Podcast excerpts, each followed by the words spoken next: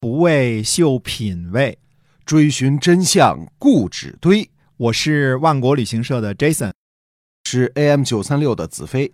我们哥俩在新西兰跟您聊聊《史记》中的故事。各位听友，大家好，欢迎收听《史记》中的故事，是由新西兰万国旅行社的 Jason 为您讲的。那么，我们再跟您聊一聊新西兰旅游的事儿哈。嗯，是的，我们等到这个疫情结束之后呢，准备新推出来的产品呢，就是自驾打包。这个包里边呢，一共有三项产品，一个就是国际机票，嗯，无论您是从中国什么地方出发，然后呢，再加上新西兰的国内机票。啊，因为你很难在网上找到这么全的信息。第二个呢，就是给您设计好行程，把路上的这个该停留这个点儿的住宿帮您定好了。嗯第三项呢，就是帮您订个车。那那车呢，大家有不同的选择啊，嗯您可以选择最便宜的，你可以选择四轮驱动的。不过我们建议呢，在新西兰要租四轮驱动的车，因为新西兰呢山路比较多，它不像这个，你像北京啊，华北大平原啊，哎嗯，骑自行车都没问题没错，对吧？？嗯，哎，所以我们就是就只包这三项，就这么一个 package 啊。当然，这个呢属于呃服务比较少的啊。如果您要需要服务呢，我们还可能有一个服务包。嗯哎这服务包呢，到时候我们都会放在携程上边儿卖给大家。哎是，但这三项呢，解决了自驾的基本问题，嗯，就是说我保证到哪儿有住的地方了。嗯，然后我有了国际机票和国内机票的衔接了哎，然后呢，我在这个有了车了，有了我喜欢的车了，那么对知道你几件行李几个人，然后你就开车就走就行了。嗯，所以这是我们最新的那个什么。那么今天的这个交通呢，还是跟大家说一个事儿，在新西兰有一一种交通标志呢，就是有的路啊，特别是桥，嗯，那个桥呢就只单车道通过，啊，是，所以它呢写俩箭头，嗯，那大箭头和一小箭头，嗯小箭头让大箭头啊，就小箭头让大箭头的意思就是说两边都在桥的这边了。嗯如果你这边是个小箭头，那你就停着，等对边大箭头走过，过了啊你再走。哎嗯，很多乡村道路会有这种情况的。对对对，啊、这个在中国呢，绝对是看不见的东西啊，嗯不会有单行道这么原始的这个这个方式，但是新西兰会有的。哎，所以你要注意哈，提醒您，嗯，哎，对的。那么接着讲，还是讲《史记》中的故事啊。好，上回我们说到呢，公元前二百七十八年，屈原投汨罗江自尽。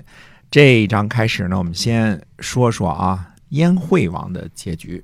嗯，公元前二百七十二年呢，燕国的公孙敲杀了燕惠王。这个字儿呢是一个乱脚丝儿，右边一个这个呃嘈杂的嘈的板拉啊嗯。这个这个念法呢，呃，或者是念成敲，或者是念成骚。就是我们平常说的这个敲边儿或者骚边儿这个意思啊。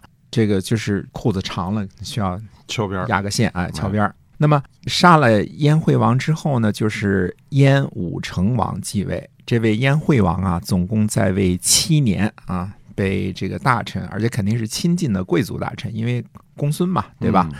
嗯？啊，那公孙敲呢，把这个燕惠王给杀了。用老百姓的话说呢，这燕惠王就是一个纯粹的败家子儿。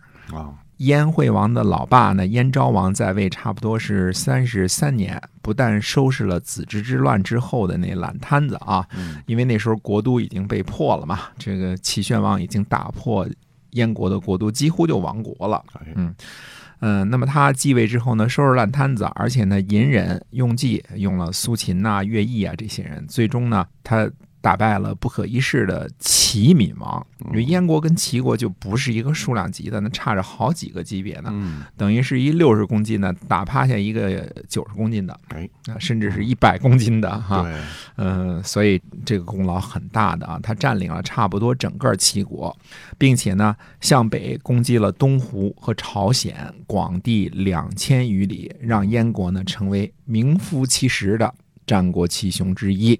可是这位继位的这位燕惠王啊，却把齐国的领土又给丢了，又退回到黄河以北去了。哦，所以这个公孙敲杀燕惠王的事情，他这细节是怎么样的？嗯，这个实在对不住，详情不得而知啊，嗯因为史书上就记载了这么一句：“公孙乔杀燕惠王啊。嗯那么战国时期的历史呢，记录非常的缺失啊，这确实是个非常大的遗憾啊，嗯这没有细节哈。挺，挺遗憾的。哎，对，那咱们今天这个为什么提燕惠王呢？提燕惠王呢，实际上是让他起个头儿，主要是为了说乐毅啊，或者说呢要讲乐毅的一封书信。那么前面的事情呢，我们已经都讲过了啊。燕惠王中了田丹的反间计，怀疑呢乐毅，嗯，因为他在做太子的时候就和乐毅不和，嗯，最后呢让齐杰代替了乐毅为将。田丹呢用火牛阵大破燕军于寂寞之后呢，就势如破竹，收复了齐国的七十一座城池，迎接这个齐襄王呢回临淄。乐毅呢害怕被杀，就去西边投降了赵国。哦，那么等于就是乐毅刚刚离开这个燕军就被火牛阵给打破了，呃，打败了啊。嗯，哎对，那么常言说，就文无第一，武无第二啊。这个文学艺术上这些事儿呢，总是难以比较高下嗯，对吧？你说这诗就比那诗写得好， 你就要硬这么说，别人也没辙，我就对喜吧欢这个的，哎是吧？这个嗯对了，可是这武就不一样了，战场上呢，这吹牛是不管用的，嗯胜败立现啊，没有灰色地带，赢了就是赢了，输了就是输了啊。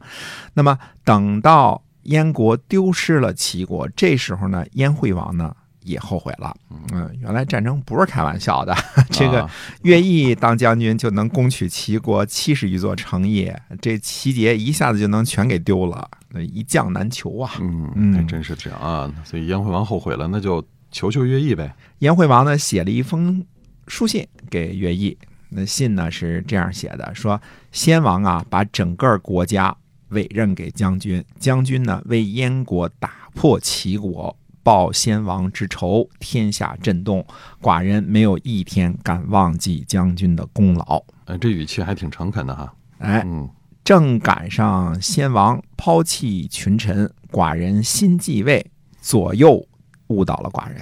哦，这就是 有点推卸责任了啊，推给别人了。寡人让齐杰代替将军，因为将军呢长久劳苦在外，所以招将军呢休息休息，而且呢要和您商量军国大计。将军呢，您误听信了别人的话，还以为呢因为与寡人不和，所以就抛弃了燕国去了赵国。啊，这有点闻过是非了。明明他有在隐藏真实的想法。将军，您为自己的计划呢，也不能说不对。可是将军拿什么来报答先王的知遇之恩呢？啊，所以燕惠王是写信责让乐毅的，他并不是真心的忏悔哈。是的，嗯尽管这燕惠王呢文采不错，但是估计水平也就这样了。嗯啊这政治水平跟这个心里想的东西啊，这是没办法掩饰的。嗯你没拿出真心，怎么能够希望对方付出真心呢？对所以诚实啊是任何交往的基础，没嗯了这个基础啊，啥事儿都谈不成。可是燕惠王的这个责让也还是有些分量的。那毕竟燕昭王呢重用了乐毅，按照对等的这个原则，呃，乐毅啊他是理应知恩图报的啊。哎，没错儿，人情义理嘛，有道之士呢，必须得遵从。嗯，为了回复燕惠王这份责让的书信呢，乐毅写下了一封回信。这封信在中国文学史上大大的有名儿，被收录在《古文观止》之中。我们从这封信中呢，可以探知一下古代名将乐毅的风采。也能了解一些当时的历史事实。所以，我们今天呢开了个头儿，下一期呢我们来仔细的解读一下这封有名的乐毅的回信，叫做《乐毅报燕惠王书》。好，那么今天呢，我们史记中的故事先跟大家分享到这儿，是新西兰万国旅行社的 Jason 为您讲的，我们下次节目再会。再会。